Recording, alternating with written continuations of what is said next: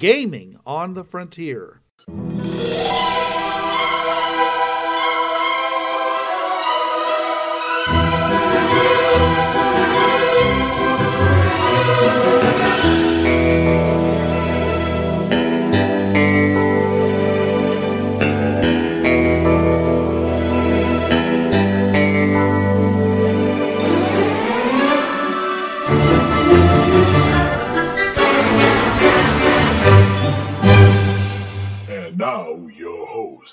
This is Bruce.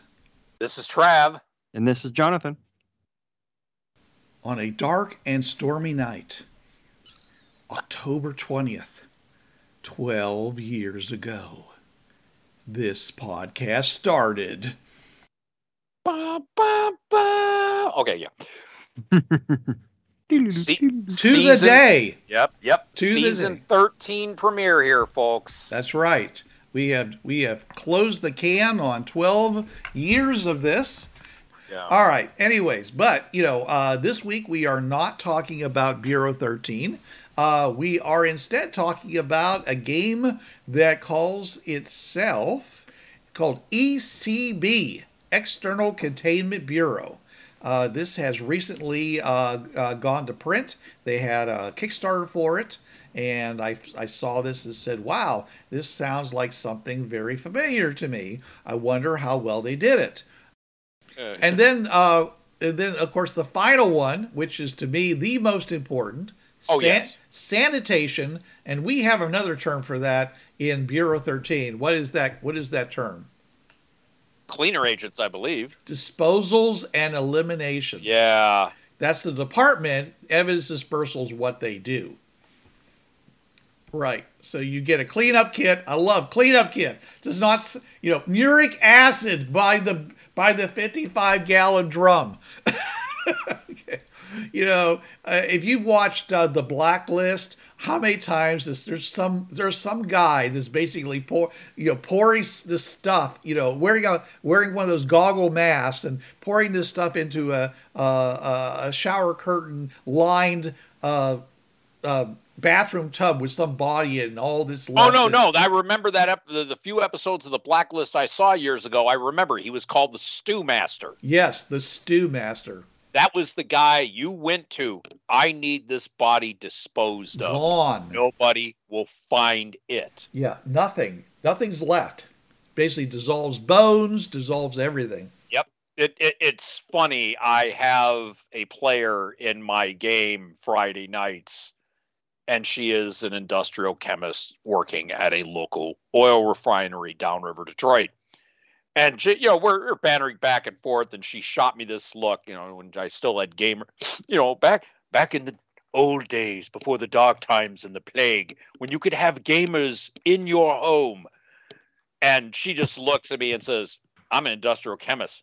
I can make it where they never find your body. I'm the GM. I'm a criminal justice major back in the day, and I just this shudder went right down my spine because I knew exactly what she was talking about. Yeah, people like that. Yeah. But no, I like this. When you're properly equipped, you gain plus 1D to redact the effects of radiation, toxins, paranormal energies, or other contact hazards associated with the mission. Yeah, In that, terms, you're Mike Bonkowski.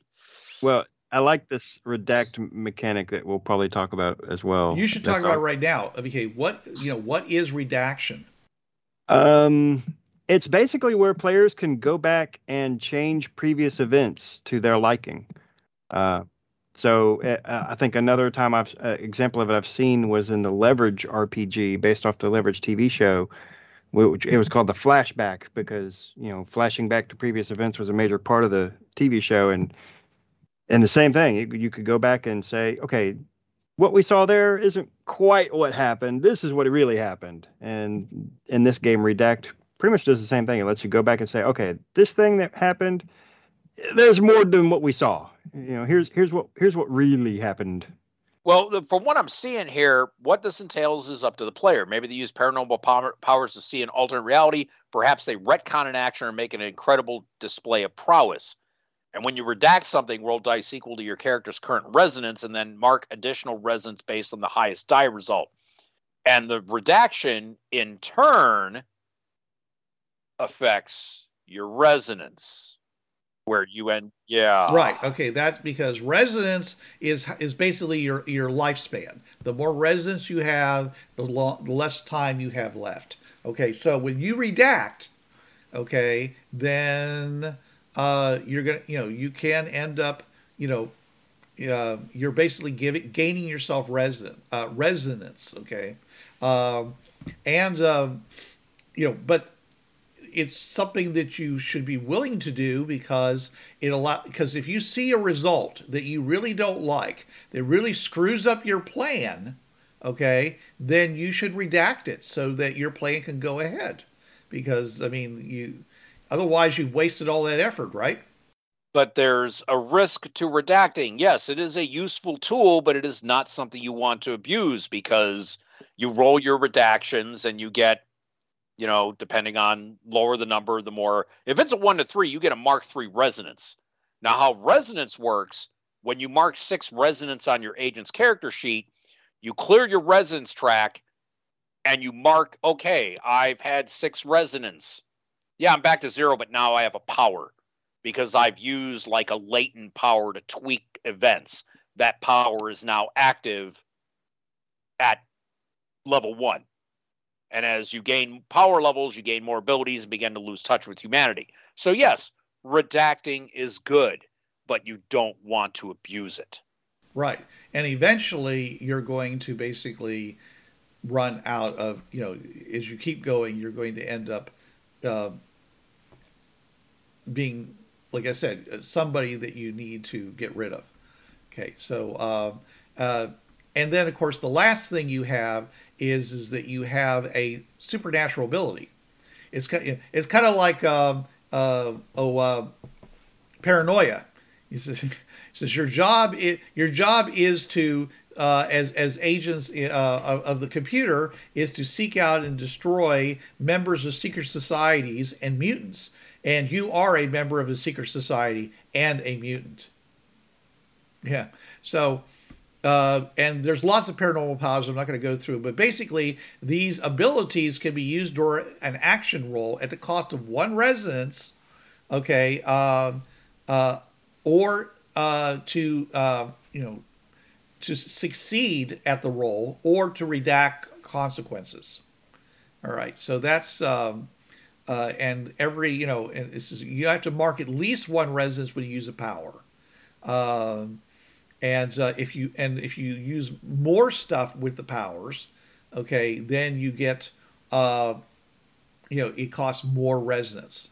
So again, the more supernatural stuff you use, it's really a metric to, to, to cause you to not want to use these powers if you want your character to live a long time. Now, if you want to be awesome, you know, you want to burn the candle at both ends and be awesome and then be out, use these powers like crazy.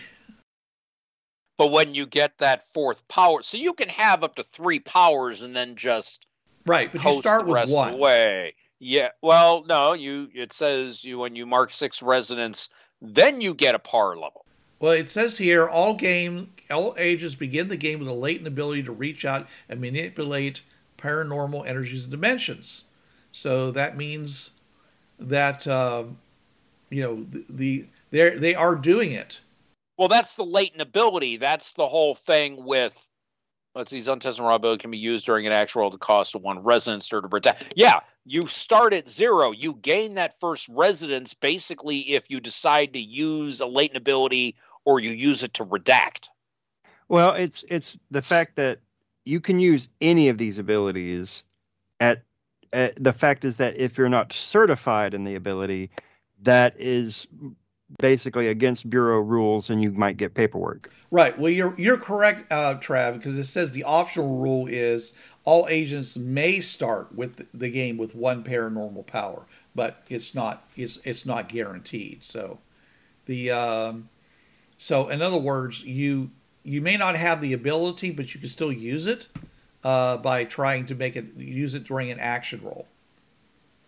So, anyways, um, and there's all kinds of things. There's, I mean, these powers are very powerful actually, and uh, and when you add additional resonance, you can become like super super powerful. Like you know, uh, prowess allows you to like jump from skyscraper to skyscraper, or stop a moving car, or rip open a reinforced door. So, you know, we're talking we're not talking about minor abilities. No. These are these are plot heavy major effect abilities. Yeah, you can make a, dupl- a duplicate of yourself. Yes. Right, and uh, which is really weird because that that that really adds you with a lot of complications. Because you know you're gonna you're gonna have another character running around doing things that may not be related to what you're trying to do. I, I like the last power they list, and it's basically a all right. I'm done with this character. I want to start a new one now. Oh, transcendence. Yeah, Yeah. basically if you select this power, you immediately redact all of time and space to conform to your will, and then you transcend. Your yeah, character ba- is it's your gone. last big hurrah. You know, like, oh yes, I've healed this person. I brought them back, brought this agent back from the dead, and I ascend to a higher plane, and I'm done. But that character's alive. Yeah, That, that's the Daniel Jackson power. yeah, yeah, yeah, yeah.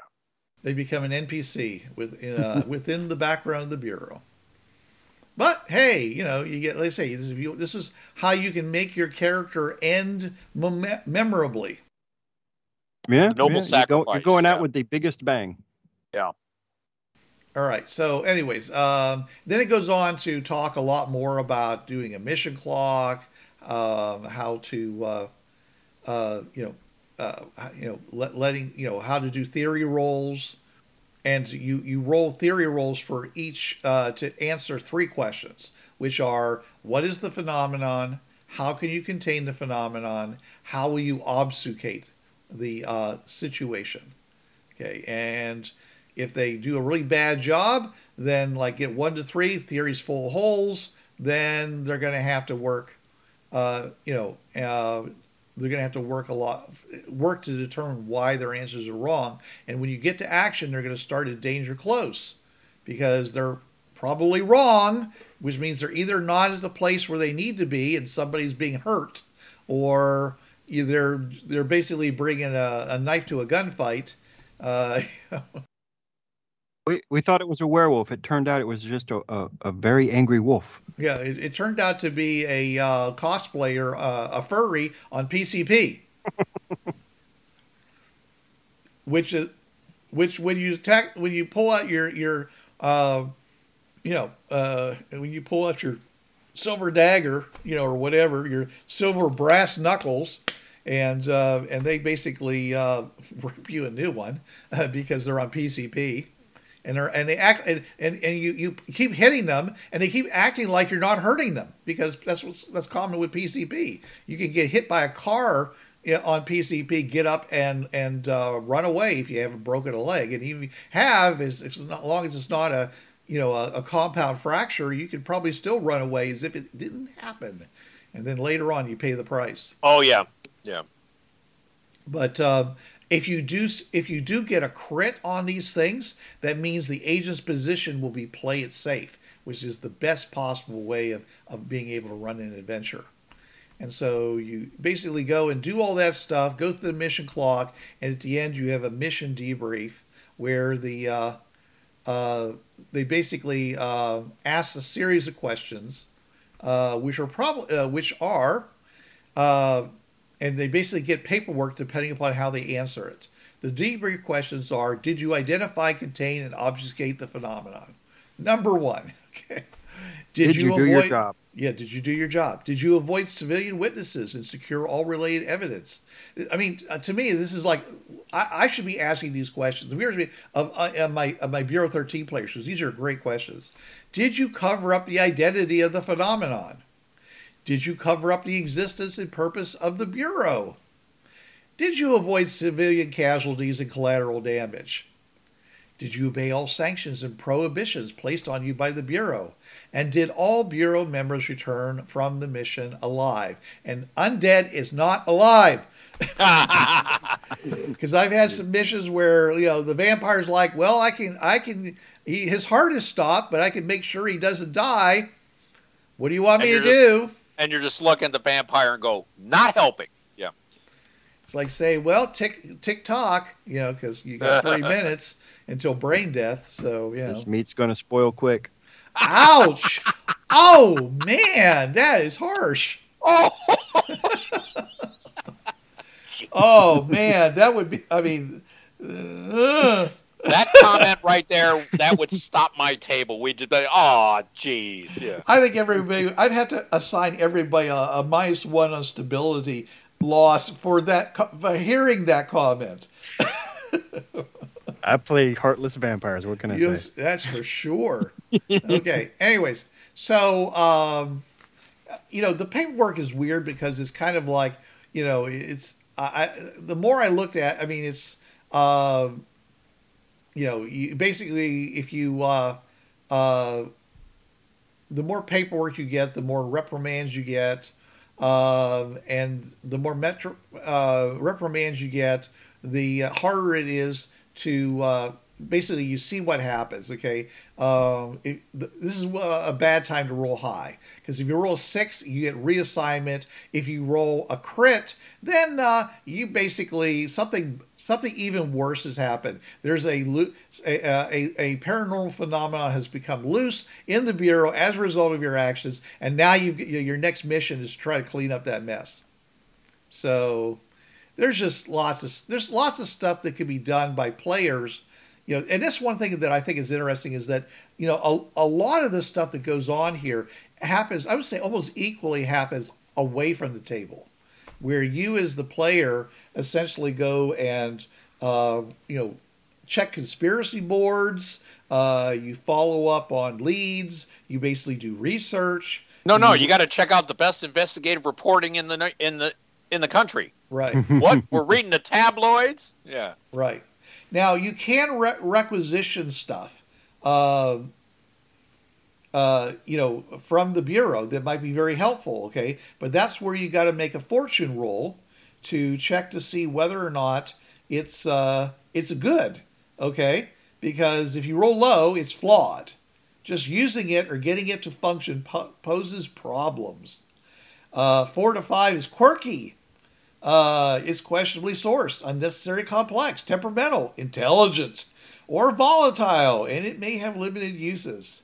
Most of the prototypes out of Ray Robertson's lab. Right, yep, yep, right, yep, right. yep. Six is adequate, no special issues, uh, and then crit, exceptional. It's extraordinary. So, uh, and again, uh, this asset, once you have it, okay, you get it gives you a plus one dice when making fortune rolls, or it allows you to be properly equipped when making an action roll. So, having these things are is good work, is good things to do. So you should do it, uh, but just keep in mind the fact that. Um, it may add complications like everything else. So uh, they also have long-term projects that characters can do, having to do with basically the development of the character that, uh, that you're playing. Um it's I wasn't I, I this didn't like jazz me up a whole lot. Well, I think this is where you can you get your your certification for your your paranormal powers. So you might have enough, you know, resonance to say have telekinesis unlocked, but it doesn't count until it's certified. And that's where this learn, long-term project will come in, the, the workplace training. Once you're certified in telekinesis, then you can use it without adding more paperwork at the end of every mission. Right. Now, one of the things I think is really, really important, and, and, and it's probably not done enough in a lot of games, is they have a recover mechanic, which is that you can decide to take time off, you know, to, to basically go on vacation. Uh, it can take place in the bureau or it can be outside, but it's you trying to relax and become more human. And you can clear your agent's resonance track, which is helpful. Right. So here you are trying to keep this character around for a long time. If you didn't reach the end of the track, which then would trigger a, a special ability, you could then clear it by this, and now you're starting off at ground zero again. So theoretically, as long as you don't use to generate too much resonance, your character could theoretically last forever. But I don't think that would ever happen because there's just there's just it's just too it's just too easy. The the, the, the complications, the, the the danger clocks, things like that. You know, if you want to complete the mission, sometimes you're. I mean, you're going to have to keep feeding that resonance track, basically. And the, the the thing to keep in mind also is like all these downtime activities. You know, it outright says you can only do two between each mission. So you can't do, you know, you're filing your paperwork and request an asset and recover between two two missions. You can only do two of those. That's understandable. Yeah, you've only got so many hours in the day. Yeah. Yeah. I do like the first one though, the conspiracy board, where it's basically you get to again, the players get to kind of plot out the course of this, you know, mini campaign they're in. They can say, you know, they can try and create a pattern for the missions that the GM creates for them. Because they go digging into the records and and and the the patterns they see around them, and then and they make a fortune. Is it a fortune roll? Or theory roll. Theory roll. Yeah, and they make a theory roll, and they're trying to create a theory for the whole like campaign. I like that. That's another thing I like. Again, that that call m- m- bigger, yeah, more collaboration with the players in plotting out the the, the storyline. You know, the reason you want to reduce your paperwork is because if you don't reduce your paperwork, then you're going to end up with uh, getting a reprimand, essentially. Mm-hmm. Okay, so I mean, I could say, well, I got like 15 paperwork as a result of this last mission. I'm not going to do anything about it. It's not my problem. Okay, and then what will happen is you end up getting a reprimand as a result, which you then go and roll, uh, uh, see what happens. And uh, it may be that you won't be able to go on the next mission. It might mean that you're that you uh, you be, you get disciplinary action, like prohibit you from using special abilities, which falls into the did you obey all sanctions and prohibitions placed on you by the bureau? Yeah. Okay. And the GM might say you can't use any firearms and you're the the one guy on the team who has firearms. Right? Yeah, I um, I know that in Bureau 13, uh, we used to have a security rating for people, and we had people that we literally were not only allowed to use a, a, a knife. They had they had no firearms. They weren't used. We had, and, and other people in the team they were allowed to use uh, you know surface to air missiles. Oh, same team, you know. Like you know, no, you are not. You are locked out of the uh, vehicle, uh, uh, you know, missile pod you have you know you're you you do not have the right to use that you know and um, uh, and and I, and that was especially after they did some really bad things. So uh, and I had them all running around. He says, "Okay, we're relying on body armor, fast talking, and stabbing people. You know, so we better be up close to them." Because you know, I hope we're not going to run into anything like a vampire. Because you know, well, then you'd have to use like Banes anyways. But anyways, that's uh, okay. So uh, mm. the only thing else was they were just kind of talking about at the end, saying that you know this this is a generalized idea that you know you have to decide you know what uh, what genre you're in, okay, uh, uh, what and what is the tech level that you have available to you, okay. Um, and by genre, they're talking about is it going to be like you know a procedural like the X Files? okay? Or is it going to be primarily about the uh, the agents interacting with each other? You know, creating a huge web of contacts and stuff like that. Uh, and but that's the important part of the game. Or is it going to be like a pulpy high action adventure where you you're constantly putting your lives in danger? Uh, it, it, you know depending upon what you want to do, that's going to be it's going to change a lot about how the GM runs the game and how you react to things.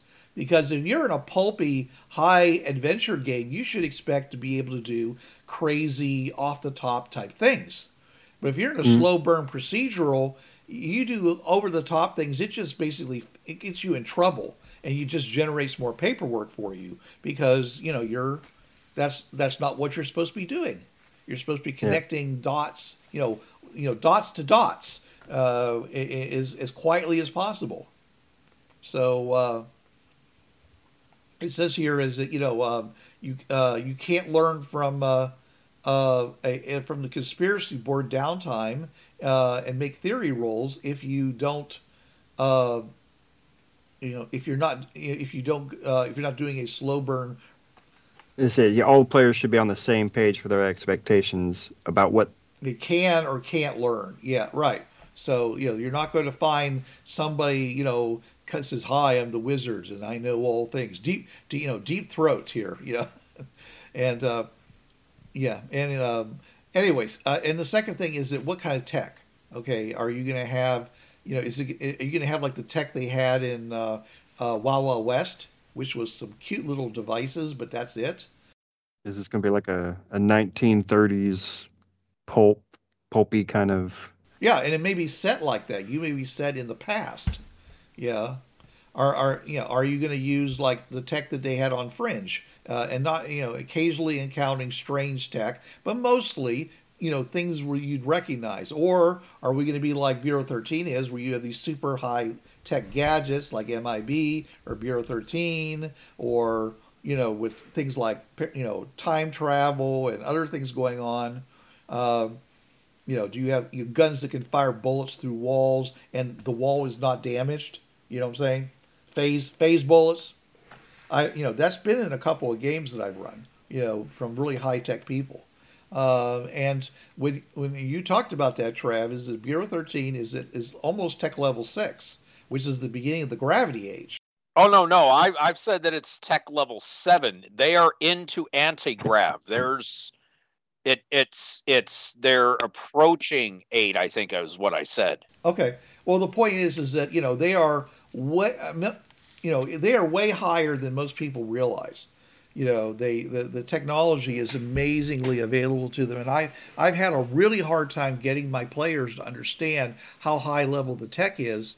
And um, and sometimes it, it works again. We, we we just had somebody who said, "I have this wet. Uh, I'm this guy who basically lives on the internet, and uh, I'm, like one step away from being like a ghost on the internet itself, and I can control all these systems, and I can go in and out of them freely, you know, and stuff like that. And I'm like, mm, you know, and I'm resisting it because I don't want it to be so so easy to get every piece of information that essentially he controls the entire game. But it's mostly because the other players don't step up and really go you know go balls to the wall yeah with yeah. their characters so i end up with these these characters that essentially have a couple of special abilities and that's all they have okay? And then i have these other characters that are like super you know over the top.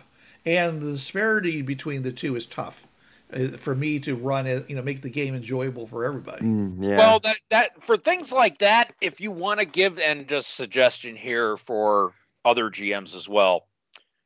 Let's say you have these characters that, yeah, I want this power. I want to be able to just walk into any computer system and own it. Fine, you give them a a penalty.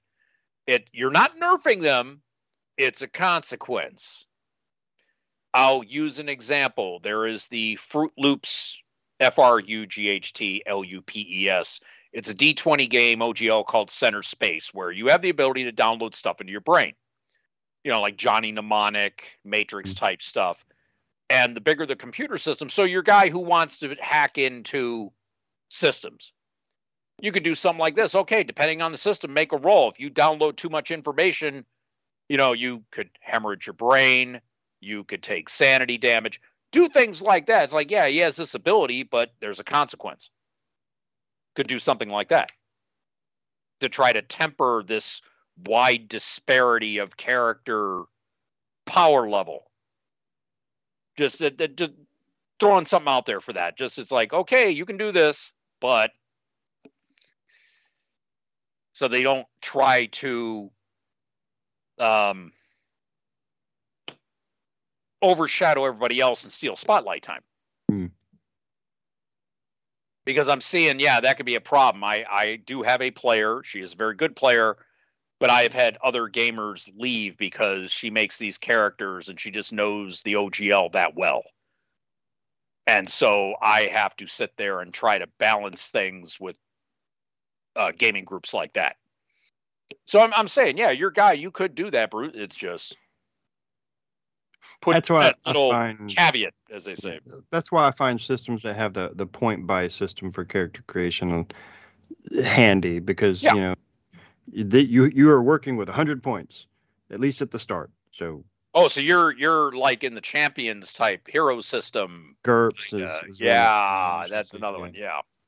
Yeah, it's like you know, if you want this ability, fine. It's going to take up 75 of your 100 points. so uh, Or your or your your ability is going to be at a very low level for now. or you're going to take on a lot of flaws and and quirks. Yeah, yeah, you're going to be yeah, or no, what's the thing in champions? I remember Nova Man. He can sit there and destroy stars from his intensive care ward. Yeah. but no, th- this whole thing with the powers, and I do like the fact that you can do time to recover and clear your agent's resonance track. And let me go back to resonance here real quick. Quick would involve me actually having my clicker, my my cursor on the clicker to hit the reverse arrow. There we go. Um, you gain power levels. Okay, I'm seeing that. Um, basically for the resonance, it's GM's decision saying, okay, yeah, you you you go on a month vacation, a month's leave. Yeah, I'll take off, you know, maybe two or three resonance off your yeah. That's what I'm seeing here is it's it's the GM because it's six resonance. Every time you gain six resonance, the track clears, but you gain a power level. And so yeah, that's up to the GM. Okay, let's see this vacation. You're doing nothing but vacationing in Greece. You're not using your powers. You're being a normal human being. Fine. Well, we'll knock down half your resonance because you're gone a month and you're just doing nothing but sailing on the Mediterranean. You know. Yeah, that that's GM decision there. How much resonance you get taken off. I tried to do that in Bureau 13. I said, "You're all going to go on a ocean voyage. You know, you take a cruise down to the uh, Eastern Caribbean and just enjoy yourself. You've been had a hard time. The Bureau is fr- is au- giving you this vacation, and they're all like, "What do they want us to investigate? There's must Yeah, be something yeah. going on." Every port they went to, they're like trying to find out where's the supernatural down here. What are they doing? They I mean, I had like they went through like a dozen missions before the end of, of the cruise. Okay, and they were all they were supposed to go this really nice vacationy type cruise all the way around, and then finally end up on this one island and investigate this bank where supposedly a lot of supernatural creatures kept their money. That was what they were supposed to do. But every single place they went to, so it was, none of it was a vacation. They ended up with more, with with, with greater loss of mental stability, and and they started off with, and and uh, but they ended up with a ton of contacts, which was good, you know, and a couple of them got some new gear, and uh, found a few things. But so, but I'm not saying it wasn't fun to do. I'm just saying though is that the plan was for them to have a kind of enjoy, and they ran into the supernatural. It was supposed to be like you know, hey, you know, go to the fairy mound and you know have you know don't, don't eat any food or drink, but you can dance with the fairies and you know and and have fun with them. You know, Yeah. uh, and and then uh, and then you know leave leave the next morning before time has thrown you hundred years in the future. You know, so I'm just saying is there was that was that was what they were supposed to do.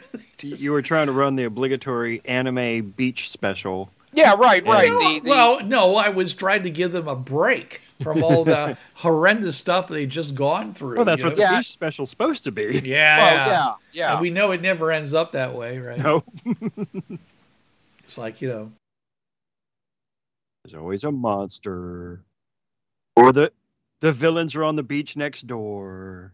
or you know the the grandfather wants his daughter to you know ha- produce an his his granddaughter to produce an heir so you know that he's he's uh, he's set up this thing uh, there's like people like armed forces all around making sure nobody bothers them so they think they're all alone on the island you know they they've been washed up on this deserted island and they're you know making trying Make the babies. that- hoping they're going to take advantage of this opportunity when they're totally relying on each other to advance their relationship.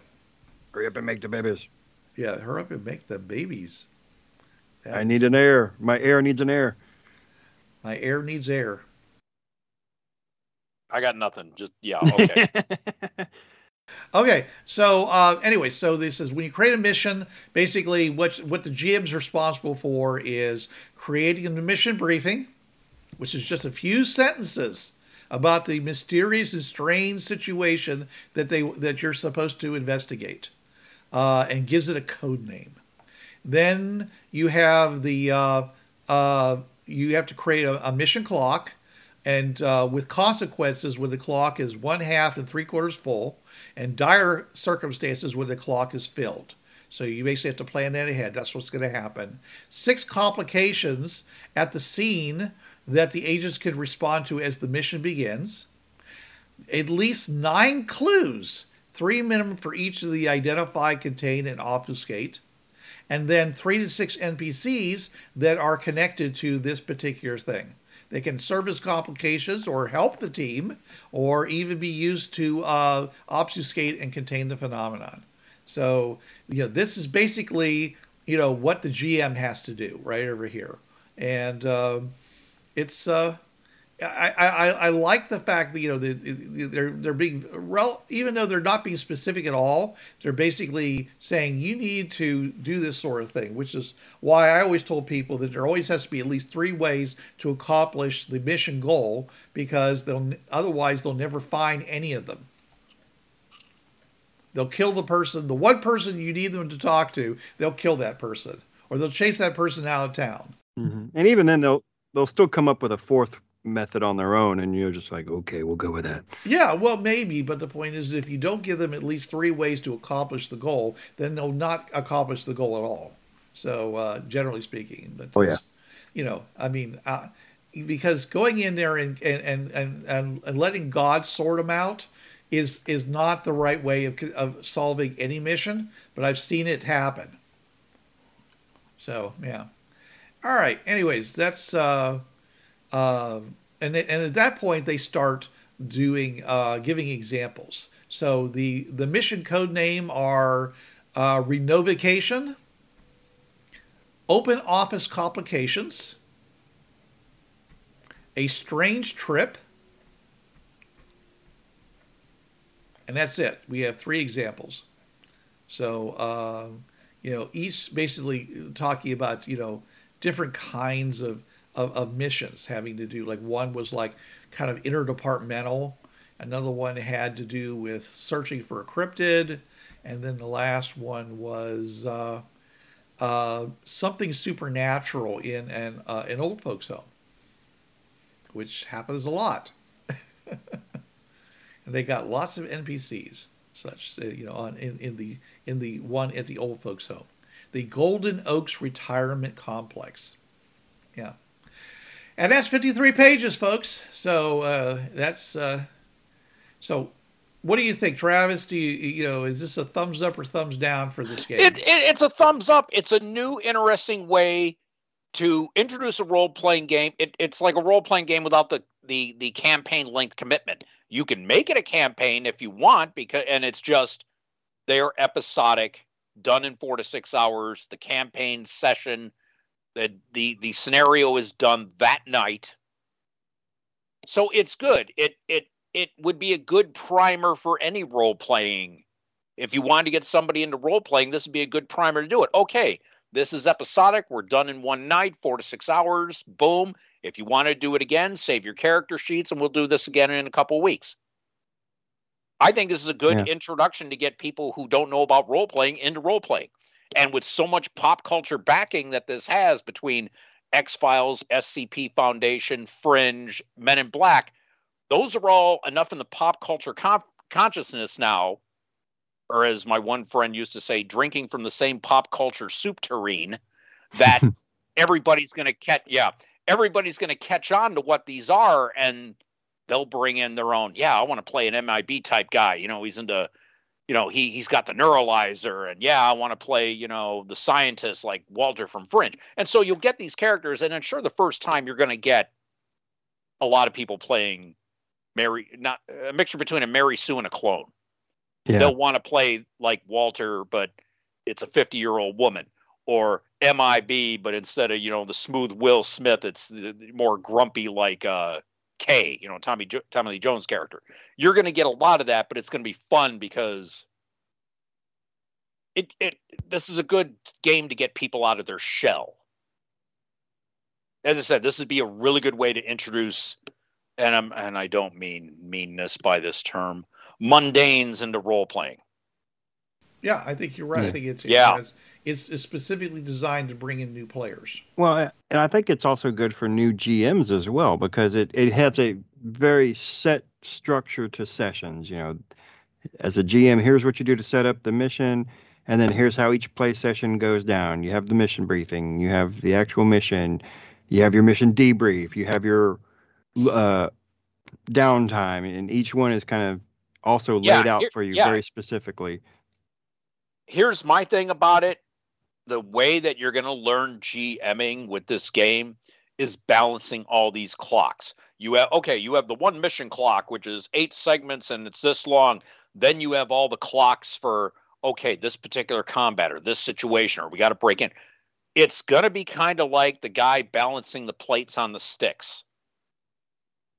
So you're going to Yeah. find out who the GM is because you'll know that this person, okay, they can't keep track of all this stuff. Okay, next week, you be a player. I want to try. And then you'll find the person who's going to be the GM because they'll know how to keep all those plates spinning on those sticks.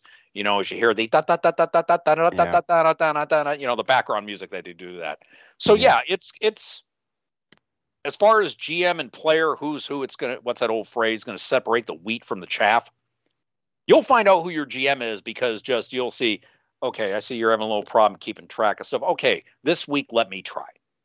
Plus, So- also just how well they can improvise and adjust to unforeseen plans from the players and stuff. Oh like no, that. no, no! I uh, the I I tell people this all. The way. As I said, I make it no secret. I'm autistic, which means I'm into my patterns, my routines. The one thing that has gotten me to learn to think on my feet, folks, is being a game master for the past decades. My players have thrown stuff at me that just have stopped the game, and I'm like, son of a. And I'm looking in books. Oh god. And and for yes, she doesn't listen to this podcast, but three words that ruined four months of planning. I cast Hallow, Carrie. Different Carrie than the one I mentioned. Anyways, but no, no, this will teach everybody at the table how to improvise because the GM's going to have to learn to improvise. This player just pulled this out of his butt, and I got to figure out what the heck I'm going to do. And the player's got to improvise because the GM can throw, okay, yeah, oh, by the way, that's not just one were rat in the sewer, it's a swarm. And the players are like, oh, crap, we got to deal with a whole swarm now, and we just have, you know, something to deal with one, you know. So Mhm. it's going to teach everyone to think on their We feet. didn't bring a big enough cage, sir. Yeah, right, right. Or if the sea adventure, we need a bigger boat. Yeah. Okay, um, and uh, that's one reason I think that having the clocks out in front of people is good because that's you know you, you know to be fair, the first person who tries to GM this game is going to do the worst job. because it's, it's all going to be new. But the other players, as they see that person struggling with doing the game, they're going to learn the right way of use of doing this. Okay, and then the next person who does the GMing, then the first player is going to say, "Yeah, yeah, that's what I should have done." And so, you know, if you keep revolving this around, then eventually everybody's going to be have the ability to run these adventures and you know possibly move on to their own groups later on and continue to uh, enlarge their uh, enlarge the the players for this game because I'm sure that the uh, uh, the, the authors would love lots and lots of people to play this game. Oh no, th- this game has fantastic potential, and as I said, it's drawn on stuff that, and and they give you the list of stuff right there. Even if you don't listen to podcasts or you know the don't know about SCP, there's enough pop culture stuff. Most people are going to know anywhere from one to three of those things. Right. But what I'm trying to yeah, what I'm trying to say is this game is very rules light. Okay, uh, so therefore, once you learn how to properly administer these elements, it's going to, you're going to find it very easy to play this game and to adjudicate the results. Okay, uh, and that's and that's going to make the game a lot more enjoyable for everybody because you know I mean let's let's face it you know the uh, original games that we all cut our teeth on they had you, they were expected to to memorize hundred pages of rules. You know on eight and a half you know basically eight and a half by eleven sheets of paper. And uh, it was just you know and, and, it wasn't just rules there's also all the equipment. You were supposed to know chapter and verse on them and all this stuff like that. So this game is is uh, is is very loose on that they basically let the players generate most of the the detail like this is the equipment i want uh, these are the kind of contacts i want uh, this is what we're you know uh, this is based upon the information you've given us. Uh, this is, you know, what our our theory is. You know, um, if we we could possibly use some powers that we have, you know, in order to improve our understanding, so we can start the game, you know, at a uh, not at a risky but a a um, uh, a safe position rather than being like you know or uh, lots of things like that, you know, um, and they they made it they've got lots of mechanics in there to mitigate circumstances which a lot of games don't have. It's kind of like well you made your bed now you got to sleep in it. Yeah there's no forgiveness. Oh no the redacting is cool. That and especially yeah for new players when they realize okay they realize this oh crap no no no no and they can do this you have this option where yeah due to you tapping into powers or whatever you you've actually rewrote history a little bit. and, one of the nice things about the game is that right at the very beginning it says uh, you have uh, if you're running the uh, uh running a, uh, a copy store, uh, you have express permission to copy as many copies of this game for the player as you want. So everybody can have a copy of the game, though they might say, hey, I don't want you to read anything beyond this page because that's where the adventure is that I'm running. You know, because I would highly recommend that people start with the three adventures at the end, at least one of them, okay, because that's the easy way. And then after you go through it, then it'll be a lot easier for you to come up with your own adventures. Once you've gone through this this process uh, once or twice and gotten running a mission down, then it should it's not that hard to to start creating them after that point. Now, the negatives I see in this game is is that uh, it's kind of like been written by a uh, project manager. They have all these clocks and, and all these procedurals that you're supposed to do. And on one hand, that may make things very, um, you know, a lot easier to uh, for the GM to use to control the game and and to progress through it. On the other hand, it's a lot. It's very much in your face mechanics. So uh, it, it's kind of it definitely goes against the idea of immersion. Uh, but I think that's intentional because they want people to have the flexibility. And once you become too embedded into the uh, into the role playing, a lot of times, you know, you're you find yourself painting yourself into a corner. But this game, you know, by giving options like redacting and other things like that, uh, and sometimes just accepting consequences that can produce, you know, uh, you can continue. Because the worst thing that can happen, generally, well, two worst things can One is you could die. Because that one of the questions was, did any of the agents die during this mission? Okay, and the second thing is your character could become an NPC by essentially just totally blowing out the, uh, uh, uh, you know, the resonance track, or getting fired from having too many reprimands. Well, yeah, that that's that happens too, right? So there are some, you know, and, and I think that's that's you know that's called playing fair with the game. You know, I mean, people should be willing to bear the consequences of their actions, you know, and not just say, well, it's just a game. I mean, that's what role playing is about is playing a role and taking the consequences. So I like the fact that there are consequences, especially if you don't follow the uh, the bureau directives. Okay, something that I see not happening a lot in some of the games I played. Uh, you know, because people just think, well, they just need us so much, so that means we can do whatever we want. Because you know, what's the what are they going to do? Get more agents? My okay, Bruce. My whole thing about when you mentioned about the the clock mechanic and it was written by a project manager. one, I do see that considering what you do, and you've had to deal with project managers now for quite some time. But I also see this whole clock mechanism. It's an easy as way possible to make give this a mechanic without just this being totally freeform. It's an easy mechanic anybody can pick up. We all know how to read analog clocks. Private joke, I'll tell you guys later. and Yeah, I know. and and about the clock thing, analog clocks, yeah.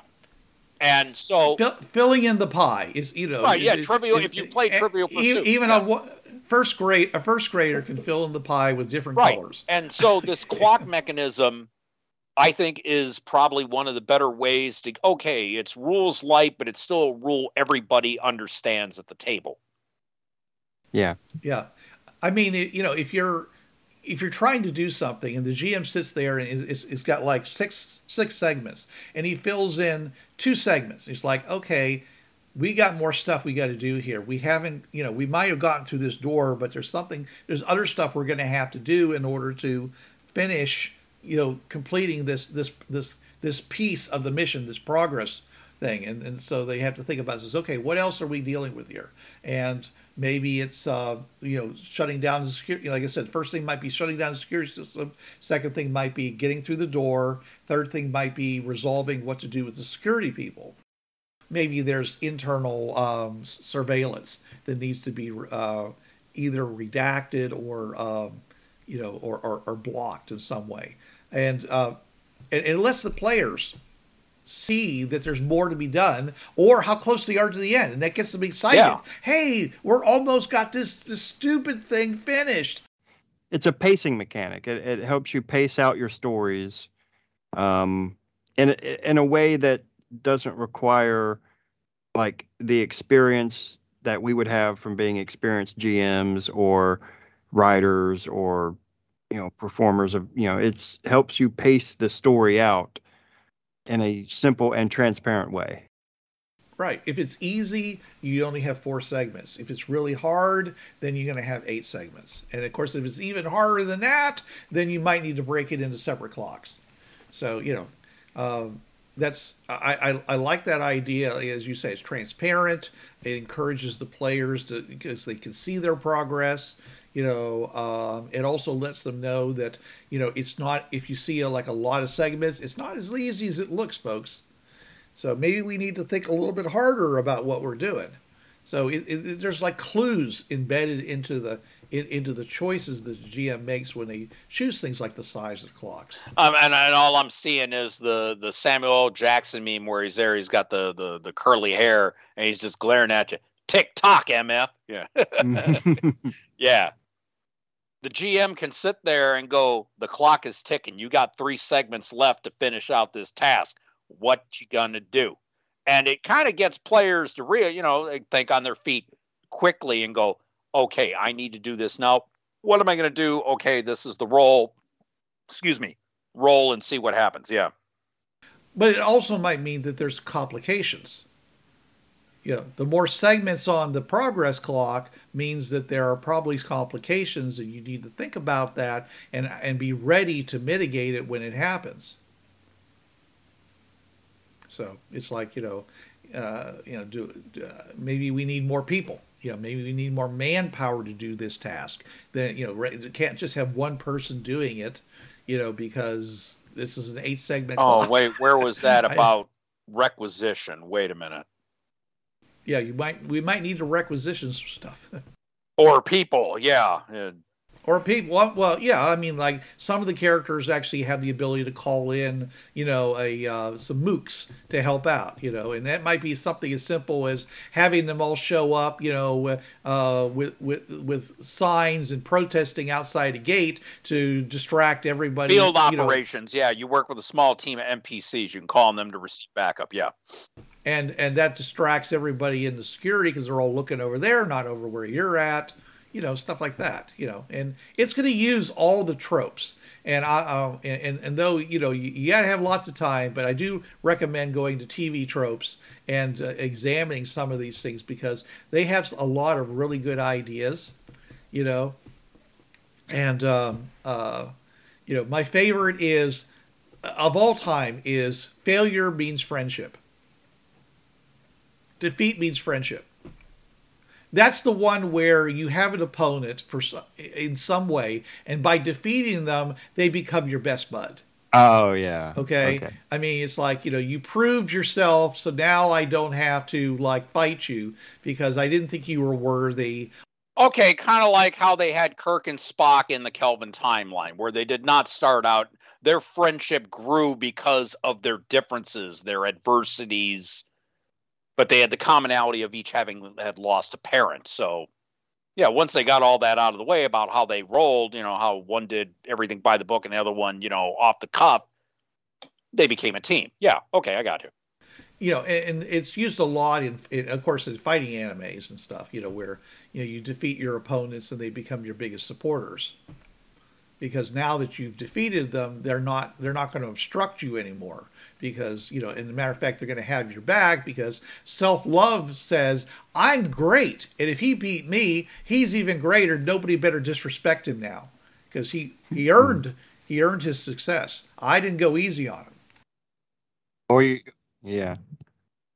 Or you go the dragon ball route and i want to to learn how to be as strong as him so then i can defeat him again. And but nobody better get in my way until then. Nobody better hurt him until i can be hurt him myself no one kills no one kills him but me. yeah.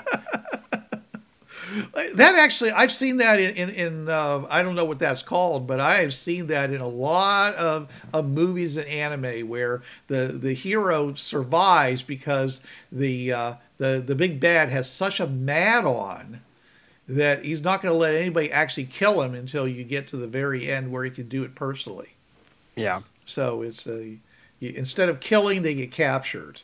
You know, instead of uh, you know thwarting rather than you know killing and all the other things. You know, it's it's like you know, uh, he says. Uh, what it was this? You know, deliver, deliver the. Uh, I saw it recently. Uh, deliver the prisoner to me unspoiled. like, you know, and they're all like, "You don't need legs." Yeah, uh, to tell to talk uh, to give the information to the queen. You know, it's, it's like you don't want to make a queen. And the, and and the and the other guy says he she said unspoiled, dude. so no, no, that's when you just when you want him unspoiled you're the minion you're the evil overlord. You look at your minions. Anything you do to him i do to you. Yeah. oh yes sir. Yeah. Yeah. Well I, it actually was in lord of the rings. That was where it came. They were they were telling oh, the uruk-hai to capture yeah. the hobbits because the hobbits the hobbits were supposed to have the ring and they knew that at this point you know but they didn't realize that the hobbits that they caught weren't actually the ones with the ring. And they didn't know what it was that their uh, their, their spears wanted from the hobbits. So they're like oh, yeah. He says, he says, you know, we're out here in the middle of the woods and we've been running for two days and we're really hungry and haven't had a chance to, to go and uh, hunt food. You don't need those legs. it's, like, it's like you want to face the you want to face the big eye by yourself. Go right ahead. right. Anyways, uh, so uh, all in all, I would I would give this a, a, a thumbs up.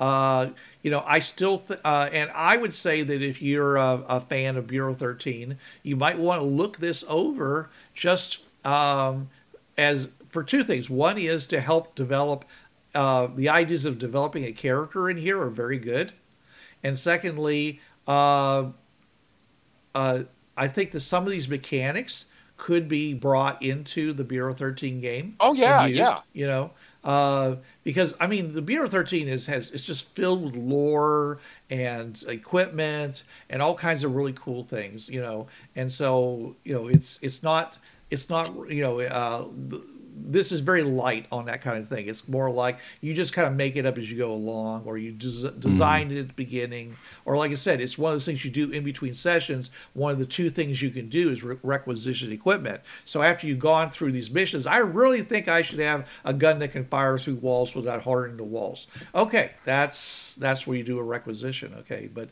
Um, so these kinds of mechanics, I think, you know, might actually help the player uh, plan their future as agents. Um, and I think that's a really good thing. Anything that gets the players to think, you know, long term about their characters, about how they want them to develop, rather than just say, "Hey, I got a couple of points. Okay, I got a little better in uh, uh, African um, uh, theology." Okay, you know, and I, I think that the, these broad strokes that this game system uses uh, actually turn, translates into bigger changes in the character, and that can be a good thing. So, Oh, yeah. yeah, and it gives you the right to request those things, and I think that's a big problem in a lot of role playing games is the players don't think they have the right to make big requests of the of the game itself. Yeah, there's still kind of that holdover from that, like the video game mentality in some cases, where it's like, well, if I'm if I'm supposed to have it, it'll get given to me. Ooh, yeah, that's that's a whole other topic. All right. Um, okay, so uh, thanks you guys for helping us uh, go through this. Uh, we do recommend that you get in, in contact with them. Go on the internet, look for uh, ECB, otherwise known as the uh, uh, uh, the External Containment Bureau. Um, go and uh, order it from the uh, the uh, the company that produced it. Yeah, Uh, Mythic Bla- Gaz- it- yeah, it- Gazetteer. bladesinthedark.com. Yeah. It's uh, it's uh, Affinity Publisher. Well, actually, it was used produced by Affinity Publisher, but it, yeah, this is it says Mythic uh, Ga- Gazetteer, Gazetteer. Yep. and give it a try. I think it's worth a try, Oh yeah, it's Trav approved. Oh yeah, yeah, definitely. And see see how it works. And if it and if you really like it, if it really works, does uh, is really cool for you, please let us know. Please uh, post to uh, friends of uh, Gaming on the Frontier on Facebook or a comment uh, on our uh, TriTech Games um, uh, at podbean.com. Or you can also just send a, a personal email to any of the the any of the the, the hosts here. Uh, you can find us fairly easily on the internet. Oh yeah. on the interwebs. Some of us have a bigger digital footprint than others. Yes, Yeah. Tra- uh, you know, um, yes, tra- Trav as the Trav show. Uh, yeah, yeah, the Travcast. Oh yeah, no, I'm, I'm. It, what's that phrase I say? I'm, I'm like Harry Potter, McDonald's, man. I'm everywhere. Yeah. Uh, all right. Well, thanks everybody for listening to us. Uh, we'll uh, have more for you next week. Until then.